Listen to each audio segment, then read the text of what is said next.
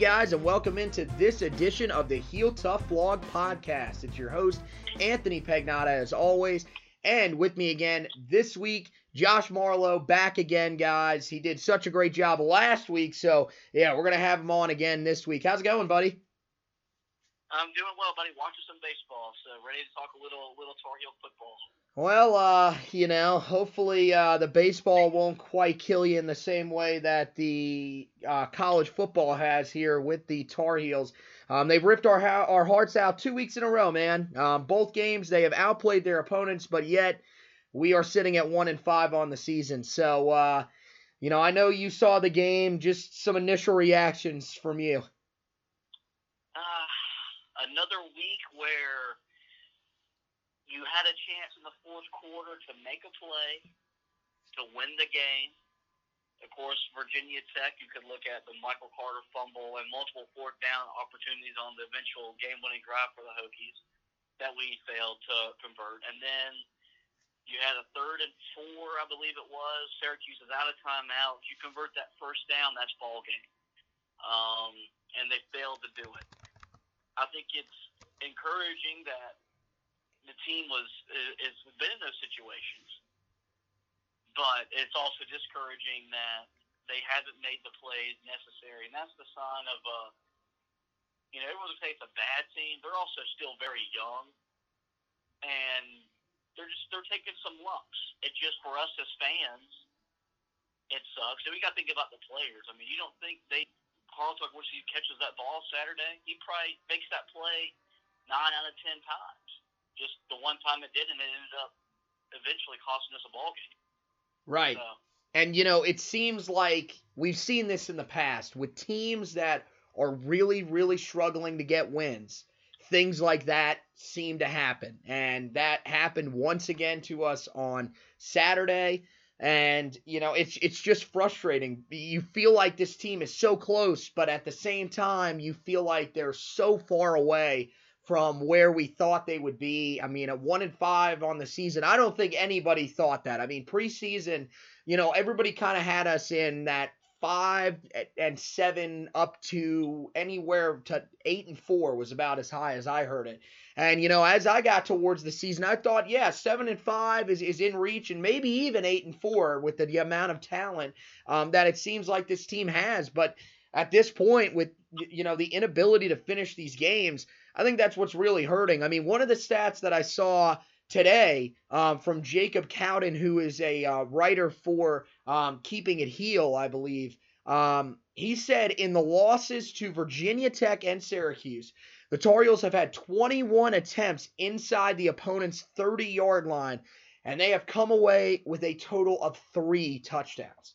So, I mean, plain and simple, this team has to finish inside the red zone. They haven't gotten it done so far. When they've gotten down into opponent's territory, they've had missed field goals, they've turned the football over, and, you know, even in those situations where you do get points, kicking field goals is not going to work. They, there are so many uh, you know points you're leaving on the board. Every time you kick a field goal instead of scoring a touchdown, you're leaving four points on the board. And, you know, I don't think that was as much of a problem in the Syracuse game. Um, I thought both the field goals that they had, they, you know, they, they probably deserved because once they got in there, they just stalled. You would wish that they would keep it going.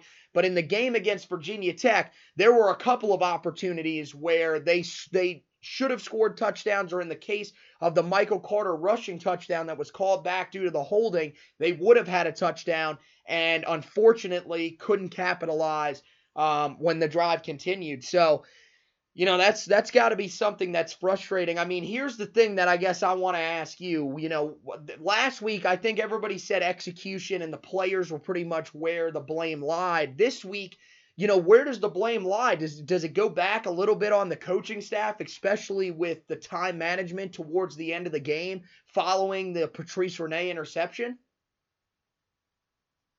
yeah, there's got to be some blame to them. Um, you've got to have a, you know, when you have the interception, I know it's a quick change and all that, but I think you've got to have some stuff predetermined. Like, okay, well, if something happens, like, like pretty much like in basketball, you always practice situationals.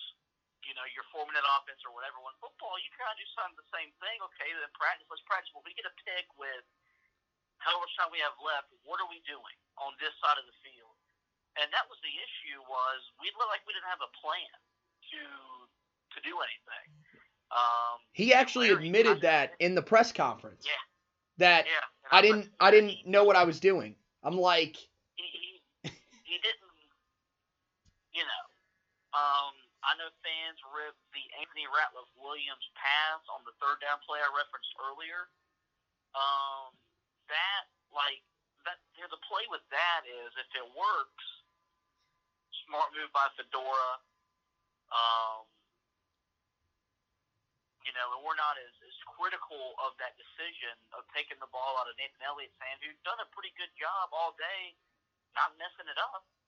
Um, so yeah, part of it's coaching, and then part of it's still the players because you know these guys are good, and and then they know what to do. They're just not doing it at the rate they want to do it, and so it's twofold this this week. More as in the Virginia Tech game, it was more on the players more so than the coaching staff. At least at least I think. yeah, no, I I I, I agree with you. I think um, you know, the coaching staff I, I think had some um some of their struggles, especially at the end of the game. I'm I'm with you. You've got to have a game plan going into that. And to me, um, I, I don't think there would have been any hesitation. Uh, I kicked the field goal and at least give yourself a chance to win. Um, because you come into that game at one and four, even if he misses it, and let's say they do return it for a, game-winning touchdown. I I mean, did you really think going into overtime you were going to be able to beat them? They had just scored the game to tie it, had a new quarterback in the game that seemed to re energize that group. Because remember, the drive before they scored the touchdown for them, they drove all the way down the field and the defense made a stop in, in, in a goal to go situation. So let's not act like oh they just you know that that one drive they just got lucky and that was the first time they had shown anything in that entire fourth quarter. No tommy devito came in and energized that team. So i think going into overtime you know we were all kind of sitting there like if they pull this out it would kind of be a shocker and you know the other thing i was going to ask you you know they get into that overtime situation and they end up scoring the touchdown with beau corrales were you like me? I was that guy that was saying maybe we should go for it here and try to win this game because I didn't think that we would, from what we had shown, we would be able to stop them. Uh, no, I think I would have played for the second overtime. Um, and and and have faith that you know you just scored a touchdown, so your you know your red zone offense, well, you know, did its job.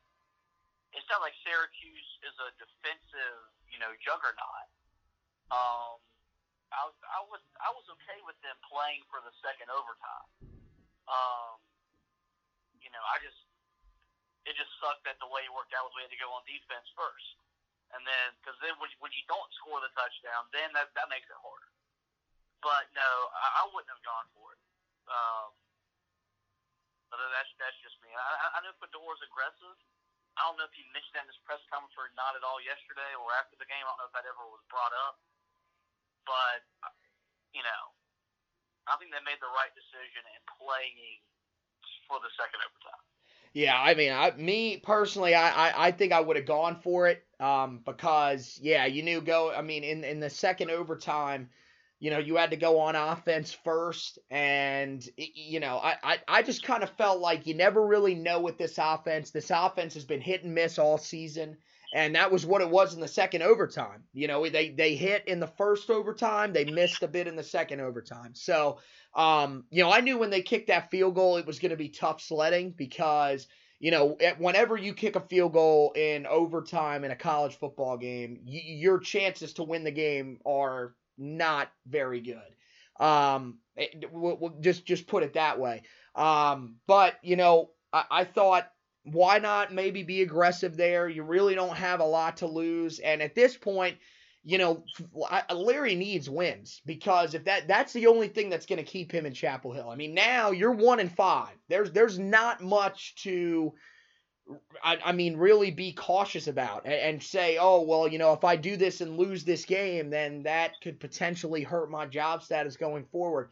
I, I don't think your job status is great at this point at all uh, uh to begin with. So, you know, to me, you got to take a couple of risks, but, you know, it is understandable at the same time. A um, couple of players that stood out just really quickly. I mean, Antonio Williams, I thought had a great game. Um, Nathan Elliott looked somewhat serviceable and can, that you know enough to where we can win football games with him if he plays that way um, each week.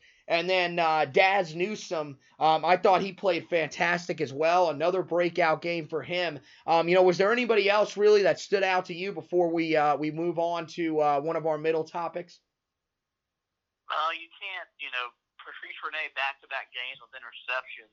Um, mm-hmm. You can't overlook that, especially the time he decided to, or when, when he got the pick. Um, and, and the defensive line had over had five and a half sacks total as a unit. So, you know, they got it done up front, and, and Rene had back to back games with with interceptions. Um, and with with Greg Ross struggling as much as he is on the other side corner, it's going to probably be fewer times he gets a chance on the ball because teams are going to start not throwing his way. But yeah, yeah the, the, the defensive line and, and Patrice Rene, another back to back good weeks for both units. Yeah, no, I agree with that. I think uh, the secondary as a whole has, has really been playing well. Um, Myles Dorn, what a fantastic game from him. 14 tackles uh, on the day, uh, 10 of them solo tackles. Uh, had a had a pass deflection as well. He was pretty much all over the field doing just everything that he possibly could.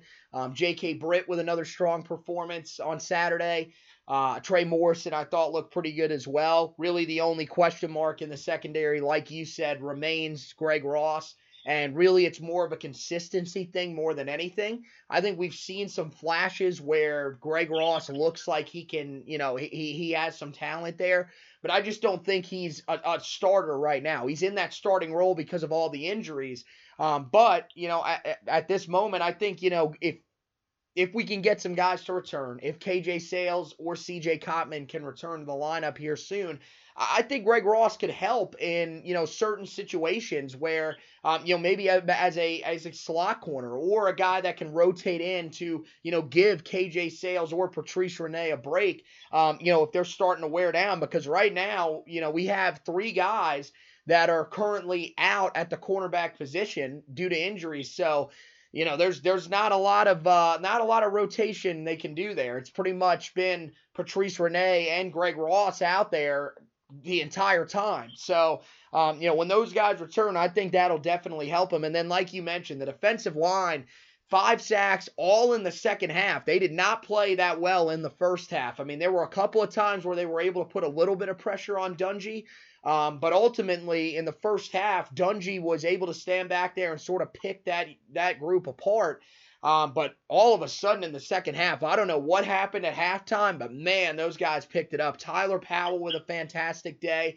Jason Strowbridge with back to back good showings on the defensive line after he had some struggles early in the year um, following the big expectations that he was receiving in the offseason. So, you know, I think that, that those two groups really are starting to round into form, and this defense is starting to show that, hey, you know, we're really not that bad. And you know, everybody's going to look at it and say, well, they let up 40 points in that game.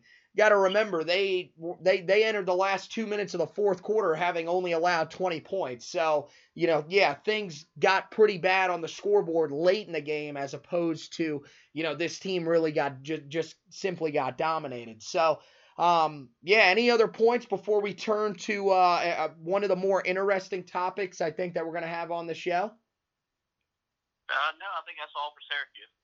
All right, man. So we turn, of course, everybody knows that right now the status of Larry Fedora is, you know, a bit up in the air. We don't quite know where the Tar Heel uh, athletic department is standing on him. At this point, I think everybody kind of gets the feel where the boosters are. Um, and, and at this point, it would seem that if you had to lean one way or the other, Larry Fedora will probably be on his way out of Chapel Hill at the end of the season. There are going to be plenty of coaching candidates that will be out there, but just today, there were reports that Ohio State head coach Urban Meyer could be on the market uh, for potential job openings later this year due to a fractured relationship with the university. Um, and right now, I guess my question would be, and I saw you talking about this a little bit earlier, and we talked about it just a little bit before we got uh, on on air to do the show. Um, you know, Urban Meyer to Chapel Hill, would you be someone that would welcome that? Um, that would probably put me over the top to buying season tickets in Kenan. Um, you bring in the name. You bring in a guy with championship pedigree at two schools in Florida and Ohio State. He's proven he can win, you know, on the mid-major level when Utah at the time was not in a Power Five conference when he went undefeated there. Um, so yes, I I think like in the long run, would he do it? Probably not. But if I'm Bubba Cunningham, you make you make him tell you no. And there's a lot of things you pitch to him. Um, you know, we built a new facility. We've made the, some changes in Kenan. Also, there's not as much pressure to win here as there is at Florida and Ohio State because of the basketball program. Now, that might not be as appealing to them, but if this is a guy who's wanting to just maybe go somewhere where it's normally warm and still win a lot of games and not have all the pressure of the recruiting and all that, then Chapel Hill could very well be a um, a likely a spot where he could maybe consider. Then you to look on the downside of him. When he was at Florida, after he loses Tim Tebow, he sees his program's not where it is and should be. All of a sudden, he has heart problems and takes a year off. At about the same time, the Ohio State job was going to be up in the air with a Jim Tressel situation. And then this past year, you had this with him at Big Ten Media Day lying about knowing about domestic violence going on in his staff. Um, and it's it's hard to defend that in today's climate. But I still think, you know, the school hired Butch Davis, who came from Miami, who had its own reputation of cheating and this, that, and the other. I think you at least, you know, it, take a little adventure into him coming here. Well, here, here's the thing. First of all, can we at least admit that there's a difference between cheating to land recruits and covering up domestic violence. I, oh, I, a... yeah, I'm assuming there's an under, you know, and and that's yeah, there's an understanding there, but you know, look, I, I, Urban Meyer, look, the track record is there, and I get what you're saying. It's a fantastic track record, and I don't think that's the problem around Urban Meyer. It's mainly the domestic violence allegations covering that up. You know that that's something that i mean you're going to go from a guy in larry fedora who okay he might not be a coaching face that is well known around the country. Um, but i mean on campus this is a guy that is seen as one of the ultimate nice guys. Larry fedora is one of those down to earth good good old boy type guys um, that's there, you know, that that is there for his players. He wants to do things the right way. And if you go to Urban Meyer, you're going to create some controversy within your own fan base, first of all, um, but really nationally. Um, you know, when, when I look at him, you know, that's got to be concerning to people that you're worried about, you know, winning games more than, you know, getting a guy that's potentially, you know, you can't be 100% about it, but pretty much you're close to 100%, potentially abusing his wife. And you think that keeping him on the staff, well, we don't want to lose him as a wide receivers coach. Well, look, man, you can't worry about that. And are we really going to act like if he ends up getting fired, you can't get anybody else to come to Columbus with you? You would be able to get a pretty good guy to fill in there at wide receivers coach. I, I don't think you would really be hurting all that bad. And frankly, I mean, uh, what has Zach Smith really done with the wide receivers at Ohio State? I don't see anybody out of Ohio State that's a wide rec- that, that's been a wide receiver prospect. I would say in the last 10 years that you're like, oh, that's that's a can't miss right there. Maybe outside of Michael Thomas. That's the only one that comes to mind. Um, you know, it, it my my other thing with him is is like you mentioned, you know, he got disinterested sort of with the Florida job and just kind of gave up like that. I wonder if that would be something that could happen if he gets disinterested in Chapel Hill or if the timetable that he sets to try to get the team in the right direction doesn't quite work out the way he was hoping. Is that all of a sudden then, oh, I'm just going to step away and, you know, I'll come back whenever I, I actually feel healthy? Um, you know, you, you said it. I don't think we have to worry about this ultimately. Um, but at the same time, you know, if anybody is actually really considering Urban Meyer as a head coach. This is the other thing that I think you you've got to consider as well. If you're just willing to consider Urban Meyer because oh well his track record is good, you've got to also consider guys like Hugh Freeze. I, mean, are are we going to say that Hugh Freeze did anything that was worse than Urban Meyer? No, I don't think he did anything that was close to uh, the scale of what Urban Meyer did. I mean, yeah, okay. Hugh Freeze did have um, some problems with uh, cheating with recruits, um, or well, not that that was that was phrased very wrong. Um, you know, cheating to land recruits at um, at Ole Miss, um, which I mean, you know, again, we like you said, we would be no, that would be nothing new to us. We already did that with Butch Davis one time.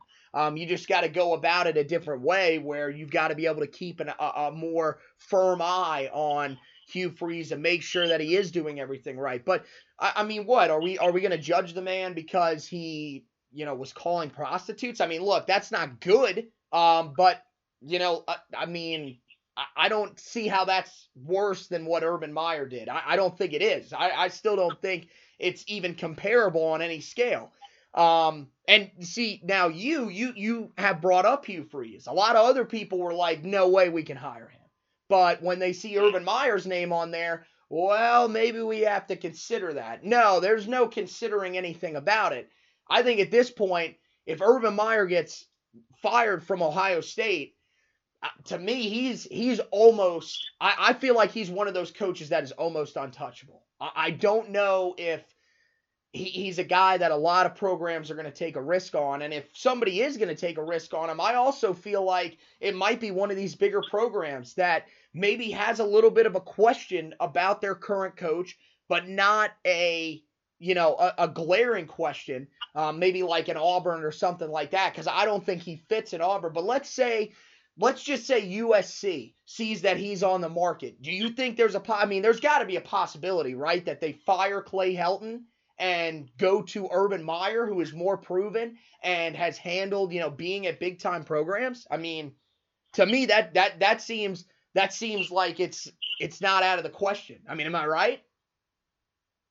Well, considering he's gone to back to back New Year's Six bowl games, winning one, losing the other, and there's still been grumblings in LA about him being the right guy then absolutely they they call Urban Meyer and his agent. Um, I still find it ludicrous that a man's gone to back-to-back New Year's Six bowl games, and that's not good enough. Oh no, you're correct about that. Yeah. Oh yeah. So yeah, uh, Auburn, like you said, the report came out earlier in the last week that a $38 million buyout is nothing if they feel it's time to move on. I don't think he ultimately fits there. I don't think he wants to compete with Nick Saban divisionally year in year out. Um, but I think you definitely Auburn would do their due justice of making the phone call. Um, I think ultimately they'll repair what's ever wrong at Ohio State because he he didn't lose his job in the summer when everyone pretty much thought he was canned. Right. And so I think the university is willing more to give in to what he wants, more so than what the university wants. Um, whether that's right or wrong is not for us to decide, but I don't think they're willing to to lose him and all the success they've had in the what six six years now he's been there. Um, some of the winningest football ever for that, that that program. So I don't think they just really what you know throw the napkin up and be like, "Yep, we're done," because by God, they win a lot of games. Yeah. Um. So one of the other things I will just touch on this. I didn't even have this on here, but um, with with Gus Malzahn being brought up, I mean, what in your mind is is it really realistic that he ends up coming to Chapel Hill if he gets fired? I mean, I feel like this this could be a spot for him. Um, but at the same time, I just I I don't know if fans should be getting all that overly excited about that. I feel like if he ends up getting fired, he may go somewhere and, and, and be an offensive coordinator just to sort of try to get build himself back up and maybe get to one of these bigger SEC programs before you know instead of going to Carolina. Um, well, my memory might be bad, but I believe when he was in the process of leaving Arkansas State and ultimately went back to Auburn, if the Auburn job didn't come available because Gene Chizik was still two years removed from winning a national championship. Mm-hmm. At the time, it didn't seem rational that he was going to get fired. He did.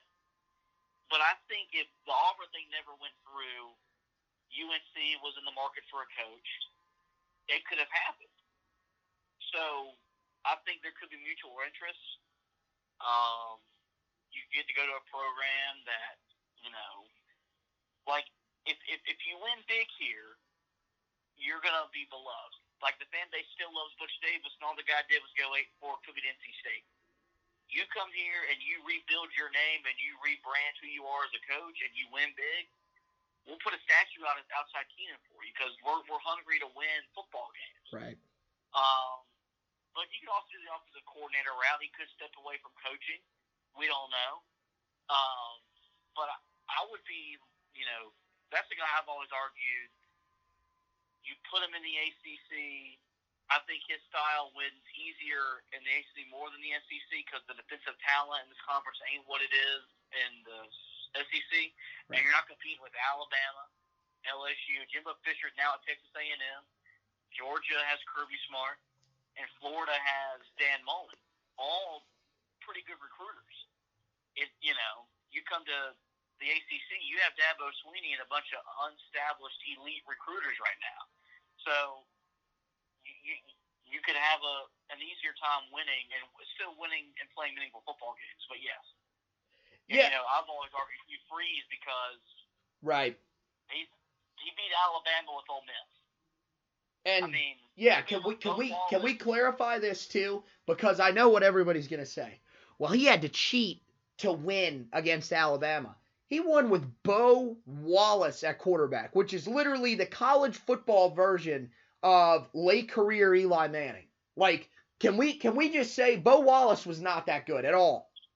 Like he had no business beating Alabama. I mean, and he he beat him twice. He beat him twice with that guy. So, you know, yeah, I agree. I I think both of those guys should be in consideration. And you know, when I look at Gus Malzahn, man, I, yeah, I, I think yeah, the connection between the two universities, like or between the uh, the two sides, excuse me, are, are there. Um, like you said, I mean, he had some some general interest in the job back when, um, you know, he was looking to potentially leave uh, uh, Arkansas State. You know, we ended up, of course, going with Larry, but um, I think that was after Gus Malzahn had already went to Auburn. So you know, I I think his offense would fit here. I think what we have in place already would be what he needs. Um, really, he just he would just need a quarterback. But I mean, look at right now. I mean, Jarrett Stidham, I feel like is good, but I, I don't know if Jarrett Stidham's quite the same guy that he was, you know, coming out of high school. He was a five star guy. Now I, I don't I, I think people are, are realizing look this guy he, he might be a late round NFL guy. Um in Chapel Hill I mean there's nobody that is really standing out right now but I feel like there's someone there that he can at least manage with for the time being. Um and I mean let, let's be real he won he, he almost won a national championship with a cornerback playing quarterback. So you know he he knows he, he's able to adjust. We've got the running backs in place. My biggest concern is nothing to do with Gus Malzahn. And I know that his offense this year hasn't quite been as good as it's been in the past, and maybe that's starting to turn people off just a little bit, I wouldn't be all that concerned because we've seen this before where he hasn't had that great of an offense. Now, this is the worst I think that he's had at Auburn. Um, but the next year he usually rebounds pretty well. And I'm I'm I'm like you. I think right now in the ACC, I mean, we're sitting at a point right now where, I mean, you name me the second best team in the ACC because, frankly, I don't know who it is. It's Clemson and then it's everybody else. People want to say, well, maybe it's NC State. Well, they just got hammered by Clemson. Well, maybe it's Virginia. Well, Virginia, I mean, coming into the season, there were some people that thought they were lucky to win one conference game. Well, maybe it's Virginia Tech. Well, right now, that team really isn't the same team that we thought. Miami, the same way. So there are opportunities here in the ACC, and I think that offense, like you said, would work. My biggest concern is the university. They're going to have to pay the buyout for Larry, and look, even though he gets fired from Auburn, Gus Malzahn's not a bad coach. He's still going to want some money to coach wherever he goes. Is Carolina going to be willing to pay that type of salary for a coach? And that is not just focusing on Malzahn. That is when it comes to any of these coaches. You know, a lot of these guys that have a proven track record are going to want money. Are the Tar Heels going to be willing to pay? Really, is the athletic department, is Bubba Cunningham going to be willing to pay a coach that much money after paying a 14 to 16 million dollar buyout for Larry Fedora?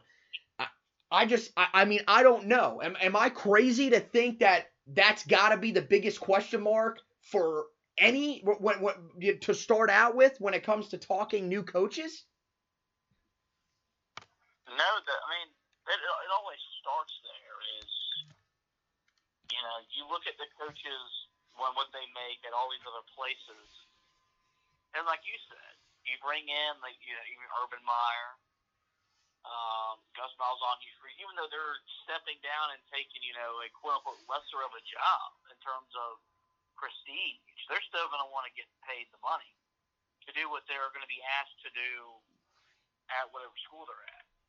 And there's already grumblings that the a, the department's not willing to pay the money for a buyout. So even if they do buck up and pay it, how cheap are you going on a coach? You paying a coach two to three million dollars a year?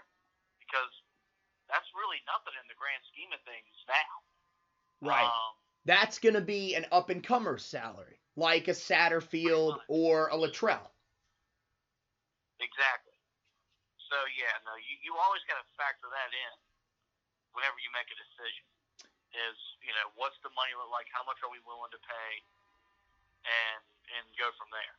All right. Yeah, well, we're, we're, we're to get out of this because right now this this is a moot point because, you know, we're still we haven't fired Larry. So we don't we, we don't need to be talking coaches that um, you know, potentially could be out there for us to hire because we still got Larry in Chapel Hill right now. So we'll move on. Uh, talk a little bit about the players here um, as we'll do our midseason standouts. We've reached that quote unquote midseason point because we are six games in. We're only t- scheduled to play 11. I, I really doubt that they're going to put a 12th team on that schedule. Maybe, maybe they add someone late in the year, but I really doubt it at this point because we haven't really heard anything else. And you've already seen NC State and, and East Carolina. They scheduled their game um, now, probably going back about a month. So, um, you know, I think at this point, if they were making moves to do anything, we would have heard about it. It feels like it's going to be um, 11 games uh, to close out this year. But um, you know, right now we're at the midway point. So we're going to do our offensive and defensive standouts. Just name a couple of guys that come to mind. I would say, like the max, just do your top three um, of guys that so far have stood out to you. Um, you know, on, on both sides of the ball. And so I'll turn to you on this. I mean, I know, look, it's at, one and five. People might be sitting and saying, well, how do you have really any standouts? this team, there, there have been some guys that have played well on this team. And there's a lot of talent I still believe on this team. A lot of people think this team could be three and three or four and two. So the talent is there. They just haven't quite been able to close out games. So in your in your mind, who are some of the guys that so far this year offensively, we'll start with, that have stood out? If we're going off the past couple weeks, Dazz Newsome's kind of turned into that kind of guy that we saw a glimpse of last year. Of, well, when he gets the ball in space, what can he do with it? He can do really big things. Um, so he's been very impressive, you know, coming off, building off of the little bit of he showed last year. And as the offense has been in dire need of a playmaker with teams gearing up to slow down Ratliff Williams, he's he's really stepped up. Um, and then you go, I think running backs, you know, both Williams and Carter have had their moments. Um, Williams before the you know the targeting penalty in the ECU game was having a good day.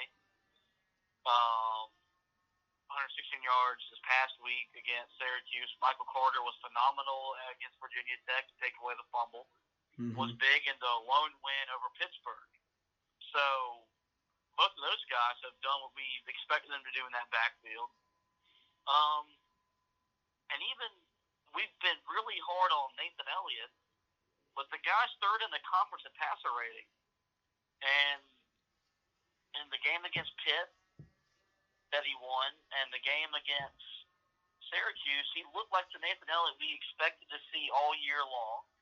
He's had his struggles at Cal at ECU. You can't really grade him in the Miami and Virginia Tech games because he didn't play enough. But even in the Virginia Tech game, he had the big pass on the on the drive that eventually led us that Carter fumbled on that put Carolina in position to make a, to win the ball game. So and he's he's cut down the interceptions. Um, the offensive line really struggled, so it's kind of hard to point there because they, the line hasn't been as good as we want it to be expected to be. But you know the, the skill players, mainly Newsome and your running backs, have done what you've asked them to do week in week out. Yeah, I, when I look at it, you know, Dazz Newsome's a great one. That that's probably the one that I think everybody's going to have on their list because, yeah, I mean, the last two weeks he has been fantastic. Syracuse, I think, was the best game of his entire career, but he also did it in the game against Pittsburgh, where he had um, the most, you know, six catches, 110 yards, uh, which is the best game uh, receiving wise of his entire career. So he's starting to show that look, he has that ability to be this playmaker where if you get him the ball, he's dangerous in open space. And I think that's what the Tar Heels have to keep doing, and I think they will keep doing. Um, so it's encouraging to see him break out because early in the year, really the first two weeks of the season, there wasn't that number two guy. It was really Ratliff Williams, and nobody else was really stepping up. Um, so, you know, what he's done so far has been really encouraging, and I think he's only going to get better as the season goes along. Um, you know, you mentioned the backfield. I would say Antonio Williams is probably the guy just because Michael Carter is still trying to get back from that wrist injury. Um, you know, he had the injury that cost him the first three games of the year, so that was Antonio Williams' time right there.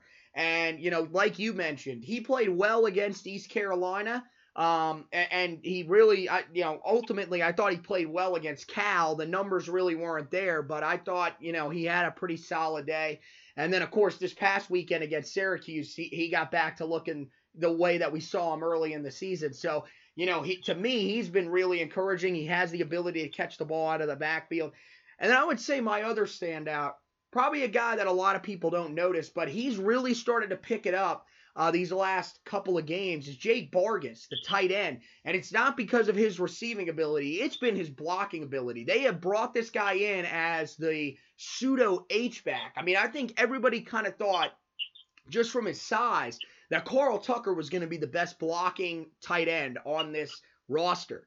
Jake Bargas was kind of seen at that as that guy that was really just a receiving threat when he came out of high school. Well, that's not the case. Jake Bargas has turned into this phenomenal blocker, and we've really seen it on display primarily in the last two weeks, where he has been fantastic in providing basically a sixth offensive lineman to help block mainly in the run situations.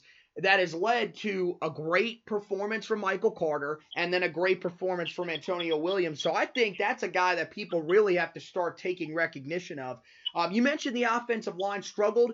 I think to a certain extent, yes, but they have shown, I think, over the last two weeks that they are capable of being a, a pretty solid unit. Uh, one good thing, they haven't allowed a ton of sacks so far this season. They have allowed quite a bit of pressure on the quarterback. I think that stat's been a little bit flawed when people see that they haven't allowed a ton of sacks.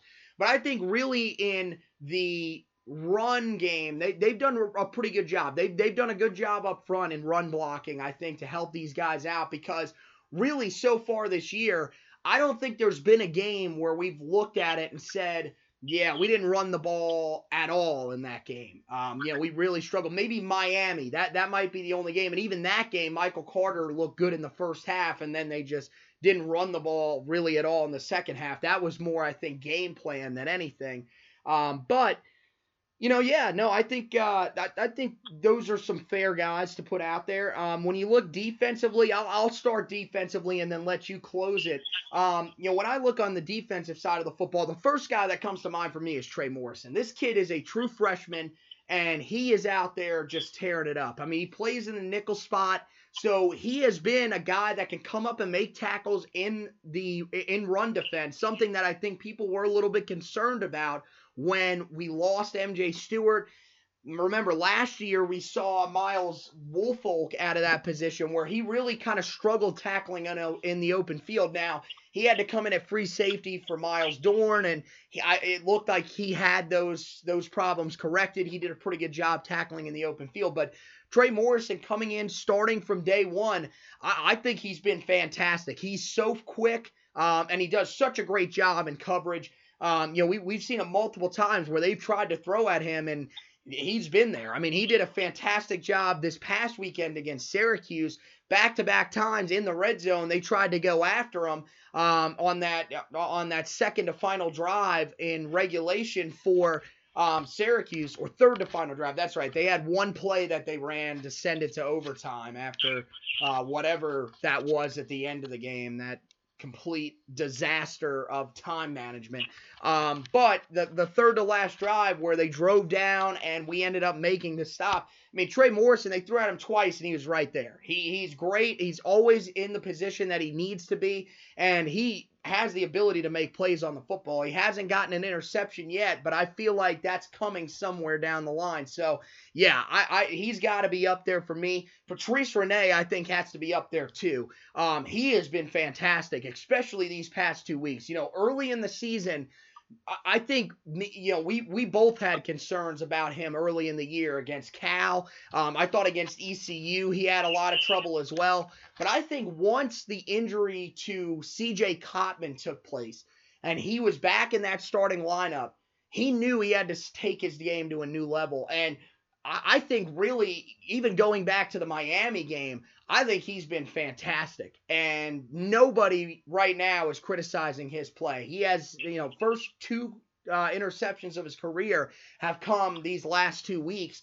And I can't remember a time where someone caught a ball over him. I mean, he's been matched up against two of the ACC's better receivers this season, and Damon Hazelton for Virginia Tech, and then he had to turn around and go up against Jamal Custis, who, you know, if you followed the ACC, you know, uh, like we have, you know that Jamal Custis to open the season was a breakout star and had a pretty good game against Clemson. So yeah, Patrice Rene, he has really stepped up his game and is definitely one of those guys that has stood out to me. And then the other guy, it's a veteran, but man, you've got to shout out Malik Carney. This dude is playing fantastic. You know, before the season started, or maybe it may have been before the season, or maybe it was the first week of the season. I don't remember which one it was, but he was on um, Larry Fedora Live. And he said, I'm gonna my my goal is to have 10 sacks this season. And, you know, yeah, he's had a little bit of sack production, but really it's been around that five to six sacks per season production rate. And that's with playing all 12 games. So when I heard that, I was like, wow, that's a pretty lofty goal, especially for a guy that's only going to be playing in eight games this season. Well, I, am going to tell you, I was dead wrong on that because he has only played in three games this season and he has five sacks. He, he has looked fantastic. He's easily been the best pass rusher for a defensive line that now has established a, a pass rush that they've really lacked in the Larry Fedora era. So yeah, I, I got to give it to Malik Carney, man. I, I, am not. I'm gonna be honest. I didn't think you could get to ten. I, I think there's a real chance that he could get to ten once he returns because he seems motivated right now. I think, you know, possibly the suspension that might be the best thing that happened to him because that was more that that was extra motivation for him, and, and he's playing out of this world. So who are the guys um, that that have stood out to you so far? Yeah, I would start first with Rene. Um, corner was a position coming in we were a little worried about mm-hmm. um, with the loss of MJ. And then you look at the injuries we've had at that position with Sails, Cotman. Him stepping up has been big. Um, you know, and especially with much as Greg Ross struggled, his production with the interception, just like you said, he's always in the right place at the right time. That's a byproduct of him being in the defense for now his third year. Mm-hmm. Um, so at this point, we're he's supposed to be making the plays he's making, but it's also good to see him also making the plays. Mm-hmm. Um, Myles Dorn has been once he's back from injury, what we kind of expected from him, which is a guy who's going to make a lot of tackles, um, plays the run as well as he plays the pass. Um, which they for some reason in our defense, our safeties have always been pretty good against the run. Even if we were not good at stopping it, the safeties are pretty good in run support. Um, and then I'd probably piggyback with you with Carney because defensive line, it's never been a lack of talent, it's always been a lack of production. And it's like you said, we're in seventh year, I think, of Larry being in Chapel Hill, and we've just now seen a week in, week out, consistent pressure on the quarterback and it starts all with him. Um, it kind of makes me wonder if he doesn't have a games for suspension, what else could he be doing out there? And could we maybe have a different record? But that's you know he made a mistake he owned, but he's he's come to, to to play every week that he's been allowed to dress, and it's been big for the football team. Right. No. Yeah, I agree, and and I think you know you look at you know both you know we had the same guys on our defensive standouts, and the only thing that's slowing these units down, both the secondary and defensive line right now, is injuries because there is a pretty good amount of them. I mean, we talked about KJ Sails, um, who, you know, we, we don't really know what's going on with him. He's just, he hasn't been out there. Um, but, you know, uh, and that shouldn't worry Tar Heel fans um, because, you know, if you guys have been around this team, you, you're to know, look, they, they don't release any information on injuries unless they're season ending. So, if they're not talking about the injury, that's a good thing, believe it or not. Um, you know, Myles Wolfolk done for the year. Um, I'm not sure what happened to him. He's just he apparently had surgery. Um, not, again, I, I have no idea w- what the surgery was for. So, um, it, it's still a mystery. He's out for the season. Um, and then yeah, the Sails, uh, you know, still n- nothing being released on him. Same thing with C.J. Cotman. Um, and at this point, you know, that's that's the thing that I think is holding the secondary back. And then on the defensive line, man, they're they're really getting hit by injuries now. Uh, you know, Carney served the last game of his suspension, but if you will remember against Virginia Tech, he had an injury late in the game, went down. And uh, you know, Larry said uh, last Monday he, he wasn't sure if he would be able to play. Either way, you know, we don't know if he set this game out because of suspension or injury. It doesn't matter. Um, you know, since you don't release that information, it counts as a game for the suspension. So it may end up working out for him. But um, Tyrone Hopper's been dealing with his own injury as well. Aaron Crawford missed the last game with an injury. Prior to that, Jalen Dalton missed the game with an injury. So, um, you know, Crawford, of course, battling back from the knee injury played a pair, you know, played a little bit against Virginia Tech, not much at all. And then Jalen Dalton played this past weekend and really didn't do anything fantastic. So both of those guys, I think, are still not at 100%. And then Allen Cater, who, you know, I, I think so far this year has began to show the signs of a guy that could be that next pass rusher for the Tar Heels once Malik Carney has to leave town after this season um, due to you know exhausted eligibility. he ends up going down with what looked like a pretty severe leg injury. So that's the only thing right now that I think is going to hurt this defense eh, right now. The, these guys are going to have to step up. These guys that we mentioned, they're going to have to continue to step up. So um, that's going to, uh, I, I, think with that, we'll move on and uh, we'll talk about the Virginia game upcoming uh, this weekend. A game that coming into the season, I think was a lot different than it is as we sit here today. I don't think many thought Virginia would be a five and two football team, and right now, uh, the team that might be in the driver's seat to potentially uh, be in Charlotte for the ACC championship game. It seems like at this point, it's more than likely going to come down to them and Virginia Tech at that rival in that rivalry game at the end of the year. So, um, you know, when you look at this game, uh, you know, is this is this a game that has changed in your mind from what we thought it could be early in the season? Yeah, I'm not as comfortable saying we could go in there and win as I was back in August when I was looking at the both teams on paper and where I thought they'd stack up by the last week of October. Um, but the thing is, it's a rivalry game, the South's Oldest rivalry. Um, Larry, I believe when he lost to him last year was his first time ever losing to Virginia. So you have that kind of, you know, we're going to want revenge.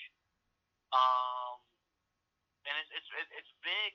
I mean, it's big for both teams, but I mean, for Carolina, you lose, you're one and six, and you're not playing a 12th game. So really, your bowl eligibility is on the line. Depending on if NCAA would allow a five and six team in there or not, we don't know. But if we're we don't want to put ourselves in that situation if you're we still want to make a bowl game, we kind of got to have the mental. We got to win out. Um, it's on the road, Scott Stadium, not one of the tougher places to play um, in the conference. Although Miami learned that the hard way, but that place are five and two. Even though it's an early kick, that place will be, I guess, ready to go. Um, but yeah, from from when we were talking about this game earlier, completely different perspective now. Whereas they're they're obviously the better team, better coach team, um, and, and they got something to play for bigger down the line than we do. Yeah, I mean Bronco Mendenhall has has turned that program in the right direction very quickly. I think there were people that, that may have been doubting him after last year, and man, he he has uh, he he has done some fantastic stuff with them this year you know, when you looked at, at the keys to this game for the Tar Heels, you know, what really sticks out in your mind that they've got to do to be able to come out with a win in this game? I think it is. It starts every week with us, as it always seems to be. You got to stop the run. You know, a Bronco Mendenhall team's going to want to run the football. Mm-hmm. Um, I mean, they I mean they average 183 yards rushing a game, and a lot of that is starts with their quarterback run, something we right haven't always been good at stopping. So I think it's always twofold with us. We want to stop the run and be able to run. We don't want Nathan Elliott throwing it 52 times. Even if he completes 34 of them, which is a great line. He has a, uh, I think he set the record for like most completions in a game, and then he was, he threw the most times ever without an interception at 52. of them. So, um, that's what I think. Can we run the ball? Can we stop them from running? And I think when you're one in five, special teams become all the more important. Can we get another play, whether from Dazz Newsome, maybe Anthony Ratliff Williams, and also do a good job when we when we punt the football down in them inside and not allowing any big plays in the, in the return game. Yeah, no, I, I, I agree with you. Uh, def, definitely on stopping the run. Um, one that that's one of my keys is you, you got to make Bryce Perkins beat you with his arm. He hasn't had to do that really in their five wins. He's not a guy that throws the ball as you know that, that all, all that much. Not like some of the other guys that we've seen on the schedule. So if you can make him have to beat you with his arm, I think that's going to work out for you. Um, you know, I of course take care of the football. That's always been a big thing. Um, you know, if, if they're turning the football over, this Tar Heel team has no chance. This offense already has its struggles. This defense has always been, uh, you know, on hot and cold. So look, you you've got to keep the football in your possession when you have it, and you know give. Give, yourself a chance in these games. Turning the football over, especially, I mean, we saw it against Miami. If you turn it over like that, you're going to get blown out. And, you know, look, Virginia is an, uh, is an optimistic team. I mean, they are ju- just like Syracuse they turn the football over a lot. They do a good job of intercepting passes. And look, I mean, Nathan Elliott knew that. He stepped his game up. But yeah, I, I think the way you can do that also is running the football. But again, you got to take care of the football running the football as well because uh-huh. Michael Carter, back to back weeks, has fumbled. So, you know, look, that that's got to be a concern. We've seen Antonio Williams have some fumble issues as well at times. So right now they, they've got to focus, take care of that football. Don't give them extra opportunities because as we've seen, points off of turnovers can make a difference. It did in the Virginia Tech game. Don't let that happen against Virginia. And then my other thing, you've got to finish drives in the red zone, or really when you get to the opponent, uh, uh, the opponent side of the field. You've got to make it happen because look, when I look at it right now, you know, this team, like I said, three of the last 21 attempts that when they've been inside the opponent's 30 yard line, they have a touchdown on the board. That's that's that can't happen. That cannot happen. And I mean, part of that is play calling. Um, I'm still scratching my head over what the hell that play call was with Beau Corrales throwing the football. That was one of the worst play calls I have ever seen in my entire life. And again, uh, you know, the receiver was open. I think it was Ratliff Williams that was open. Why the hell is Ratliff Williams not throwing that football? That makes absolutely no sense. The kid only played quarterback in high school, but we're going to throw it with Beau Corrales, who probably has never thrown a football outside of practice in his life. Um, you know, and then uh, you've got to be able to convert on field goal attempts if you have to kick field goals. Freeman Jones started the year great. He's fallen off a little bit. He's got to get back in that groove because if you're not able to make these kicks, granted, I know some of these, you know, he missed last week, he missed a 45 yarder and a 50 yarder. The issue is, look, the 45 yarder was the one that could have put you up by two possessions late in the game and ultimately probably would have won you the football game. You've got to be able to make kicks of that distance. And the problem is that it's it's not that he doesn't have the leg strength. It's been an accuracy issue. So he's got to get that ironed out. Um, and, and they've got to be able to capitalize on these opportunities, put points on the board because the more points that you leave on the board, it's it's not. I mean, it, it's going to come back to bite you, especially against a team like Virginia, where you probably won't see as many opportunities because this team is as you know as sound of a defense as just about anybody in the ACC outside of Clemson right now. They have played fantastic. Uh, they they shut down Duke. Um, you know, and, and we've seen it really all year. Did the same thing to Miami. So they're going to try to win games in, in low scoring affairs. They did it to us last year. Um, we, we've got to be able to find a way to put those points on the board when they're there. So we move on to our predictions, our official predictions presented by Hustle Hands. Hustle Hands.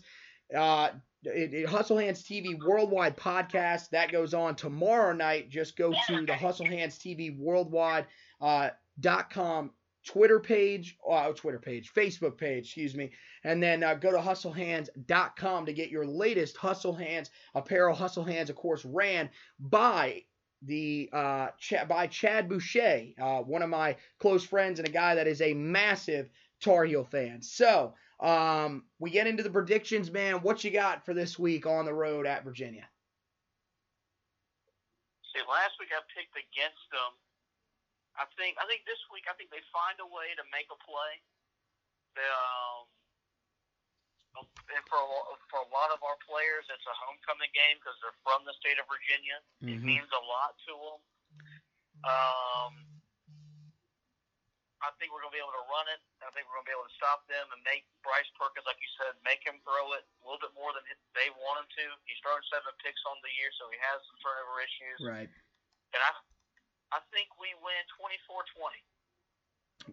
Wow. Um, and, and, and, and, and kind of maybe turn the season around. We, you know, we've made bowl games with one and five and two and four starts under Larry Fedora. So this is kind of nothing new to him and the coaching staff, and maybe this is the week we turn it around and and start playing the way we, we wanted to and expected to.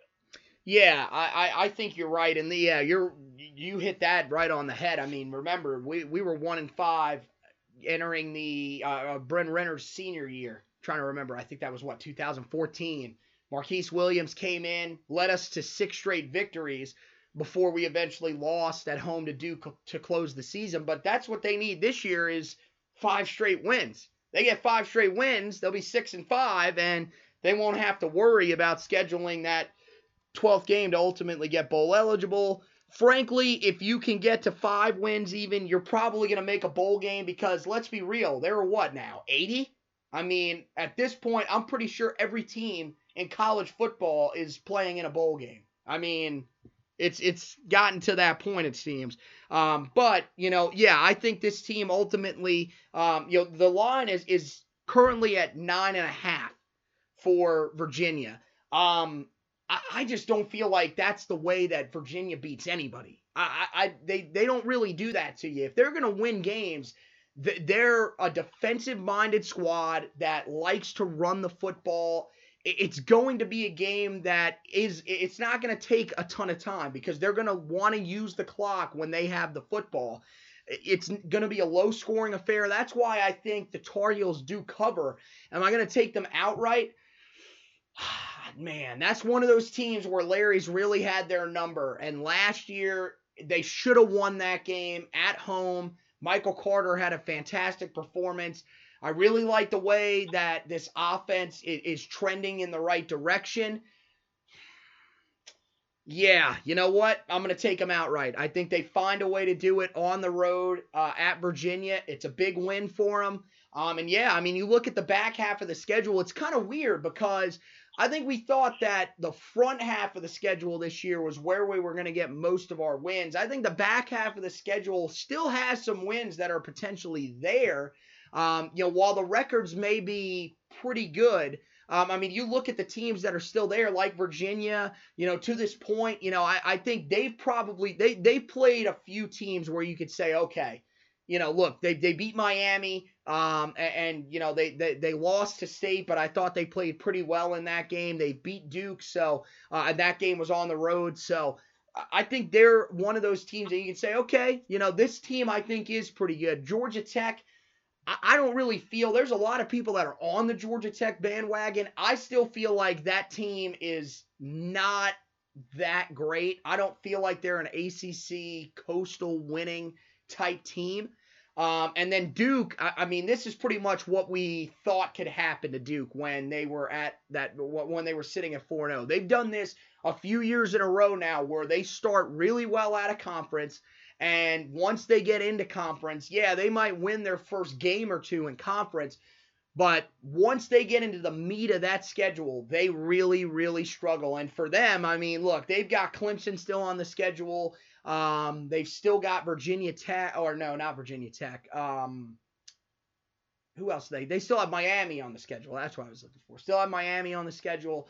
It's not going to be easy. Not going to be easy at all for Duke. So um, they, they it's going to be interesting to see just how far they fall and potentially where they'll be when we end up playing them um, in uh, in Wallace Wade Stadium, which I think you know short trip that could help our guys out. NC State is at five and one, but let let's be real. I mean, who have they really played? I mean, to be honest, their biggest win right now to this point is Virginia, and outside of that, yeah, I mean, your your biggest win, what? Maybe Boston College without AJ Dillon. That's that's not really saying much. So there is a potential to win there, and I think they get the win on the road at Virginia to get things potentially going. So uh, I think that's uh, that's gonna close it down for the night. Anything else you want to uh, throw out there before we uh, we take this thing off the air this week?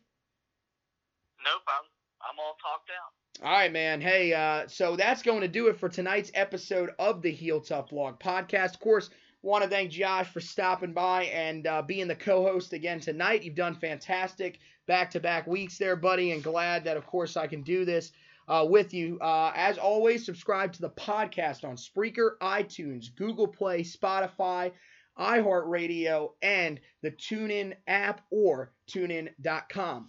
This week's game against Virginia kicks off at 12:20 on Raycom Sports and the ACC Digital Network Extra channel on the Watch ESPN app. Jones Angell, and Brian Simmons will be on the call for the Tar Heels Sports Network. That's 99.3 FM and 1110 AM WBT in Charlotte, 97.9 FM and 1360 AM WCHL in Chapel Hill, and 106.1 FM WTKK in Raleigh. For others, please check your local listings. Thank you guys for listening, and as always, go Tar Heels!